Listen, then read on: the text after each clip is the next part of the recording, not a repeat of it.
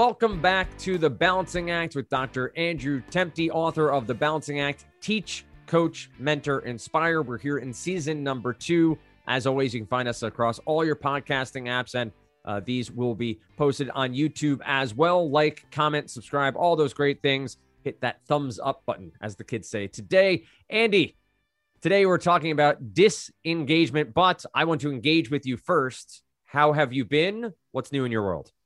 Well, do your you said, as the kids say, right. Do your kids hit the thumbs up button? It's funny. They watch a lot of YouTube, but they don't yet get that concept of liking. But they will favorite things on Spotify. Like, they understand that, so they're getting there. My 11-year-old is starting to get into that world. We're very protective because I produce videos for YouTube, so I know what's out there. But how are you doing, Andy? Yeah, doing just fine. Doing great. And as my father would say, doesn't help to complain because nobody'd listen anyway. That's one of my favorite dad-isms. That's amazing to hear, because when someone says to me, "Oh, I can't complain," my response is always, "You could, but I don't care." So there's that. They work well together. That's right. Less empathetic on my side though. That's but right. Today we're talking about disengagement as we go through the series of topics.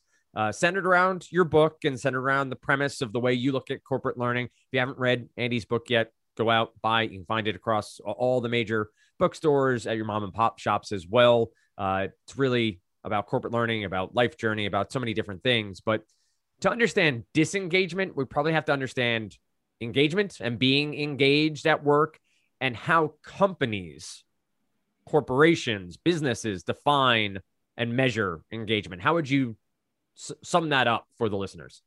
Yeah. So if you start with kind of a sole proprietorship, you kind of start there with one person, assumably the individual who's running their own business is highly engaged in driving results and working well with themselves. and then you start to add other humans into the equation. And when a business is small, trust is a lot easier to establish, and the concept of engagement, you almost assume that everybody that's working in a small, tight-knit environment is engaged, and it is much easier to see with your eyes, ears, and through the actions of individuals. It's much easier to see disengagement when a company is small. When a company gets large, the movable middle, which is your group of individuals who are not engaged but not totally disengaged from the business, that becomes a fairly large group, and they're almost by definition will be those that are disengaged and are almost working against you. So you need a set of tools to measure and monitor engagement generally throughout the company. And most firms, large firms will, small, intermediate and large firms will contract with a third-party vendor to ask a series of questions of their staff. And for many companies, for an employee to be truly engaged, it means that they have answered affirmatively to a portfolio of questions. It's typically not a single question. Are you engaged? Are you not engaged? Most companies will triangulate in on the concept of engagement, and again, have some weighted average score of some portfolio of questions that cover both internal operations and external interactions with customers.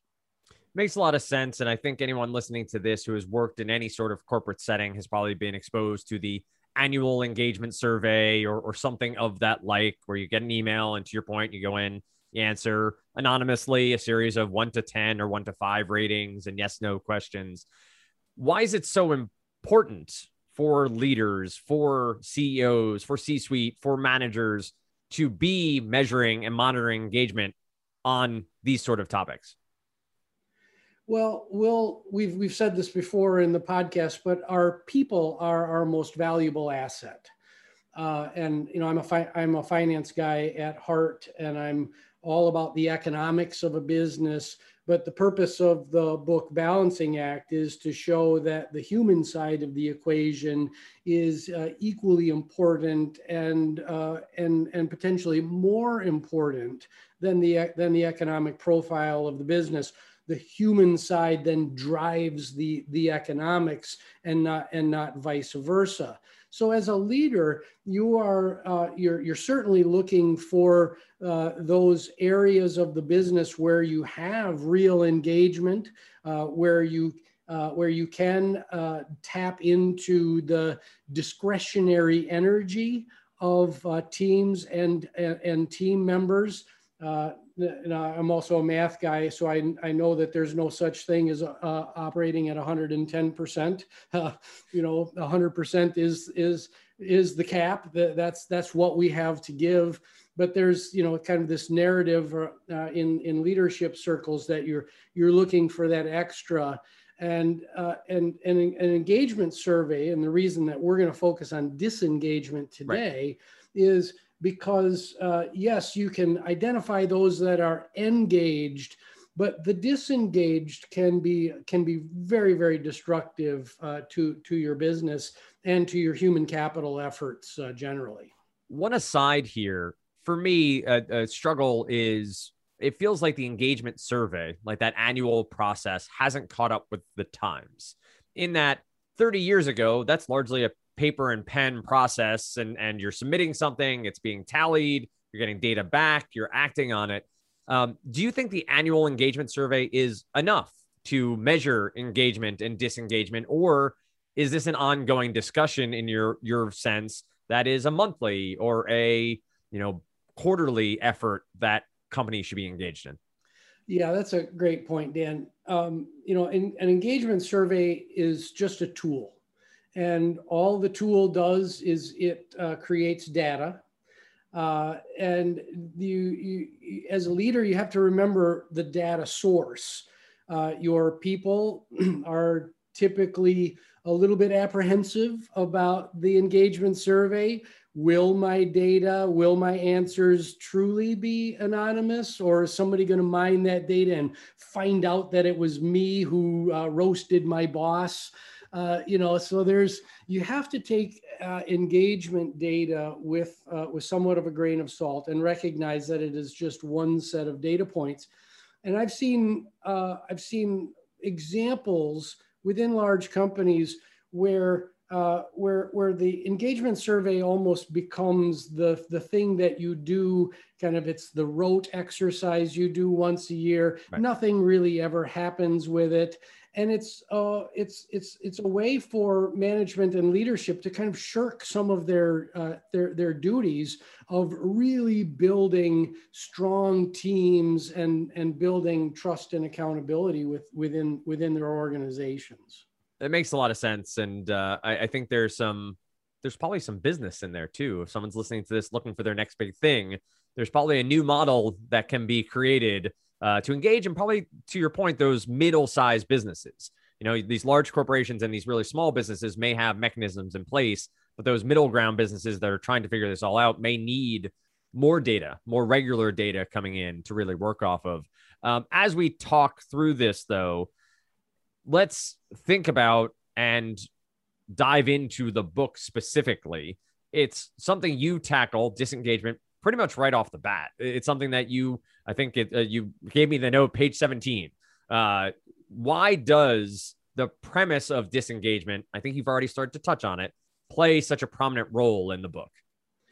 Yeah, I've gotten some feedback from individuals who have read the book, and it's a bit in your face that disengagement is one of the first things that we talk about. And there's a reason for that, because the disengaged can really, really damage your business. In the book, I tell the story about the wait staff at a restaurant that we visit in New York City frequently, and how this particular host not only ruined our night and gave me some great fodder for storytelling, but also ruined the night of her coworkers and a whole bunch of other people, and made it so that we would likely not visit that particular establishment again when we visit New York City. So the disengaged within your business, many times management kind of ignores it. It's the thin red line in the engagement survey, and all the energy is poured into the movable middle and those that are indeterminate and can be moved. But the disengaged, many of them are actively working against you as a leader, as a manager, and as a business. They do not have the best interest of your company at heart. We did an episode on stewardship, a couple of episodes on stewardship. They are certainly not going to be stewards of your business, the business model, and they're not looking after your North Star. It makes so much sense. And when you think about it, it's almost the sense, maybe as a manager, or even you talk about a school as a principal, either they'll write their own ship or they'll quit. Right? From a management, they'll leave. I don't need to worry about them. I don't need to put effort into that person, but it can be so detrimental to everyone in their, radar, in their vicinity, and how they act. Let's assume you do manage a team of people, which you have done for many, many, many years. How can you make an impact on employee engagement? How does a manager make that change in employee engagement? So I believe that the process of creating clarity within the organization, defining the roles and responsibilities within your team, establishing accountability structures so that high performers are evidenced, middle performers make themselves known, and your low performers and your potentially disengaged make themselves known through the operations and the processes and the procedures that you've established. Once everybody knows what everybody else is supposed to be doing, it's really, really difficult to hide and to obfuscate your activities. And a lot of people say, "Oh, that's Big Brother, and they're breathing down my neck." And there's a little bit of that, but as a leader, if you structure it as clarity in goals and around the North Star, and the purpose of the organization is known, then again, it's really difficult to hide. And it's also very easy to see those that are setting great examples for the unengaged and the disengaged to follow. It's a great point. I do think it's funny, as a clarifying point about Big Brother in the workplace. It's a big difference between Big Brother in the workplace and Big Brother from the government, from the story, right? From the book. And you're being paid, you were hired to do a job, and that should be transparent and should be open to all the people you work with. Vastly different than the premise from 1984. But as you have managed, what do you think the real underlying drivers of employee engagement are? We see so many open offices with ping pong and a keg in the kitchen and, all these great amenities. Is that truly engagement, or is there something else that you drive towards to really mark off what the underlying factors are? Yeah, it sort of drives me a little bananas when I see various media outlets that are running these contests within local and regional businesses about the best employers, and those best employer activities typically center around who's got a mini golf course and who's providing lunch, and just this laundry list of amenities. Almost like you're going on a cruise, right? It's a resort trip, or you're gonna go to that all inclusive in Cancun. That's not what business is all about. Sure, those things can help create buzz and help create a positive working environment. But at its core, it's all about creating trust, which is built on clear and effective communication, creating organizational clarity, understanding what we're measuring and how we're measuring it, and holding, defining those roles and responsibilities, and holding team members accountable. I remember clearly an employee engagement survey from several years ago at Kaplan Professional, where the theme of the answers all centered around trust and accountability. And we were simultaneously adding some of the bells and whistles to compete with other employers in the area. Sure. We didn't have a mini golf course, of course, but you know, some free snacks and things like that. And it was very refreshing, but also a little bit of a wake up call for me that all the staff really wanted was for their coworkers to be held accountable and for their achievements to be recognized, and to get that that critical, challenging feedback when they needed it, the positive feedback when they needed it, and the business support for their efforts, and that clarity. As we close here, in your book, you very distinctly talk about it being a two-way street, that engagement is a give and take relationship. If an individual employee, an individual contributor is listening, or if you're talking to a manager who's trying to get through to that employee, what sense of responsibility does the individual hold in the conversation around engagement? Yeah, I'm personally seeing way too much take on the part of individual contributors and employees and even managers within business. Like the company owes them something for showing up. Now I may be a bit old school, but I'm certainly not disconnected from the world of business. And it is a two-way street. Individuals who work for a company should expect things from the business, right. And at the same time, in return for a paycheck and a solid livelihood, the business should expect something back. And one of those things that a business should expect back is honesty. Two-way honesty about how the employment relationship is working out. And you as an individual contributor should have enough confidence in your ability and your ability to contribute to the world of work that if your mindset doesn't mesh with the culture or your purpose doesn't bind with the purpose of the business that you're working with, or frankly, you're under a bad boss or you're just tired of the role that you've had, be brave. Yep. and opt out. I think it was Harry Potter 6 when Harry Potter says specifically to one of the professors, "Professor, be brave. Tell me about the Horcruxes." Yeah, that was a very obscure reference, but I understood it, and I haven't read the books. So. You totally got it. But be brave, right? And opt out, because here's the deal: you have so much more to contribute to society and to the business community, institution, whoever you're working for, that it's just really a shame if you feel like you're stuck or you're trapped within a particular employment relationship.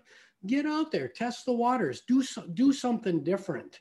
You really thank yourself in the long term for doing so. You mentioned the word that really came to mind in this discussion around culture, and culture can be convoluted in how people describe it, much like engagement. But I think the culture of a business allows you to be honest and allows you to be brave.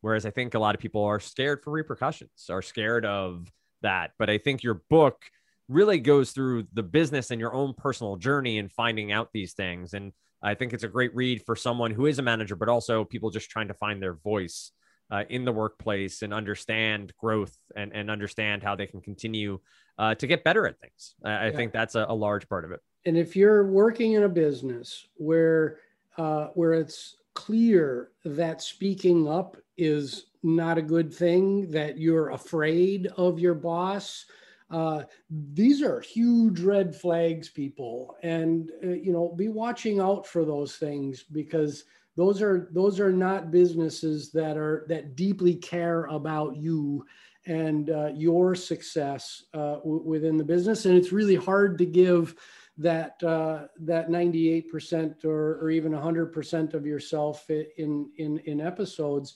back to a business like that. Yeah, a lot of being brave is believing in yourself and believing you deserve to work in a place that believes in you and is that two-way street as you move forward and grow your career. Andy, great stuff as always. Again, you can find this podcast across all your podcasting platforms. Again, episodes will be going up on YouTube as well. Like, comment, subscribe. Let us know what you like. Let us also know these conversations are turning into conversations with professionals out there in the world. You'll hear from Andy Perkins, John Kaplan, different people across the education and business world. Let us know who you want to hear from. Are there people that you admire, people that you've worked with who you think would be a great part of these conversations? Reach out. Let us know. We'll book time and get them talking about these topics as well on the next episode. More to come, as always, talking about the Balancing Act with Dr. Andrew Temte. We'll be back with more on the next episode of the Balancing Act.